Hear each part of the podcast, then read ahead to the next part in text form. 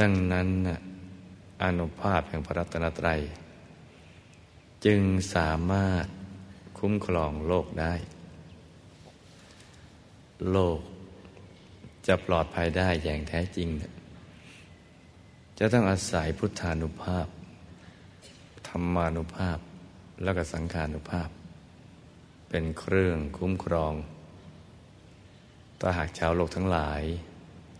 เลิกเบียดเบียนกัน แล้วก็หันมาสนใจพระรัตนตรัย สนใจในการประพฤติปฏิบัติธรรม มาฝึกทำใจให้หยุดให้นิ่ง ให้ถูกต้องตามพุทธวิธี